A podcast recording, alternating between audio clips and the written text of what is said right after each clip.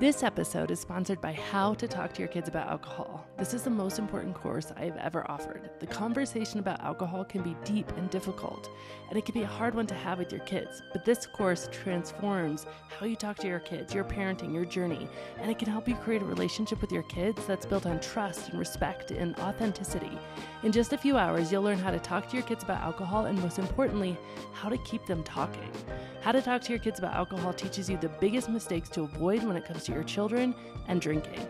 How to create relationships that are based on mutual trust, mutual respect, and openness. And what I wish I would have known as a kid before my first drink. And so much more. Please don't wait. Go to talktoyourkidsaboutalcohol.com to learn more and enroll. I love this next question because uh, it does come up from time to time. When you host a dinner party, she's asking you and me, uh, do you serve wine to your guests or do you serve it if your guest brings it as a gift or do you not serve it at all? Oh, this is a great question. So, the first time I hosted anything social, um, it was one of my kids' birthdays. And of course, I'd always had alcohol at my kids' birthdays. You guys, I bought a keg for my own baby shower. I wasn't drinking it, but I wanted to make sure everybody else was having a good time. I mean, really ridiculous. Anyhow, um, so I'd always served alcohol. So the first one, I made alcohol sangria and non-alcoholic sangria, and I labeled them both. The most fascinating thing happened. More people drank the non-alcoholic sangria. And I was like, huh. And they're all there. It's middle of the day. They're with their kids.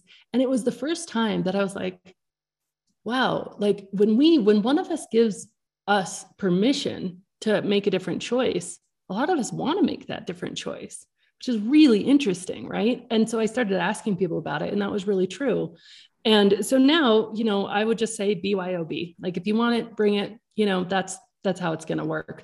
I also found myself we went on a camping trip a few years ago and we went to the grocery store and then half the contingent had to stop at the liquor store and I was sitting in the car while they were all going to the liquor store with my husband, and my husband had stopped drinking by this time. He totally accidental. It was really that's a whole nother story. But um it just it was so like interesting to me to just watch and observe. And I think that's one of the things that's fascinating about not isolating ourselves and saying, okay, well, I can only exist with this lifestyle on an island. I actually existed with this lifestyle a, a, whole year after I stopped drinking, I was still in that global international job. I went to France, Brazil, I went to Bahrain, I went to the UK, I went to Sydney, I went to like all of these places where very boozy cultures. And I just wasn't drinking. And it was so fascinating because I'm like, oh, wow. And I would watch people get drunk and I'd watch the light go out of their eyes. And when I was looking at it like an experiment, it was like, huh, that's so interesting. But I think one of the most important things is that we think very, there's so much common knowledge that we have that we just isn't correct. But we think we have to try to change the people we love or the people in our lives. And nobody wants advice they don't ask for. So it actually happens when we just let them be them that eventually people start coming up to you and saying, Hey, wait, I noticed you weren't drinking. And then we can have like a really interesting conversation about it. So that's what I did personally.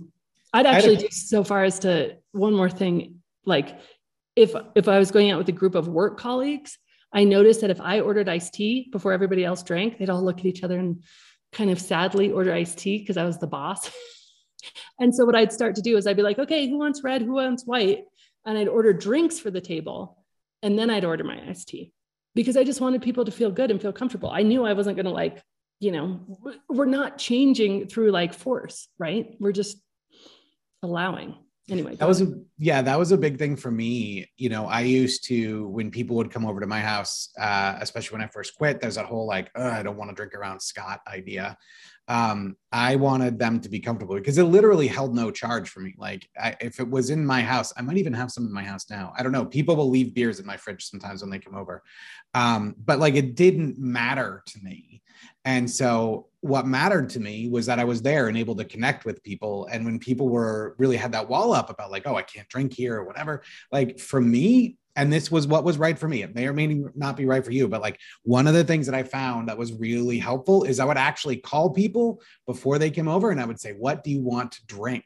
Right? I'm going to the grocery store. You can buy everything here in the grocery store. What do you want to drink?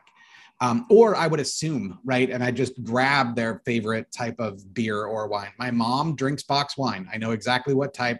I had it when she came over. The reason for that is that I wanted her to be comfortable. As time has gone on, I've kind of moved into a little bit of a, um, a little bit of a, you know, whatever you want to do, go ahead and bring it sort of mode. But for me, like making sure that people learned that I was okay with it just was me going out and buying it. And I, I didn't mind that at all.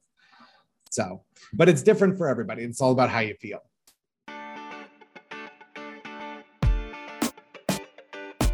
Wouldn't it be great if our children never had to go through the pain and challenges that we faced in our own relationships with alcohol? That's my greatest wish for my own kids, and it's why I created the most important course that I've ever offered How to Talk to Your Kids About Alcohol.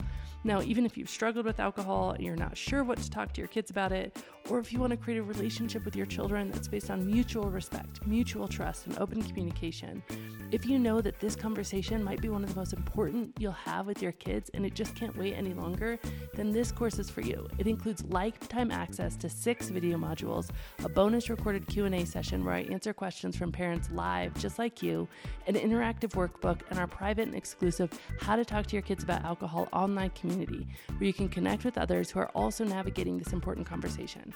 Visit talktoyourkidsaboutalcohol.com to learn more and enroll today. And as always, rate, review, and subscribe to this podcast as it truly helps the message reach somebody who might need to hear it today.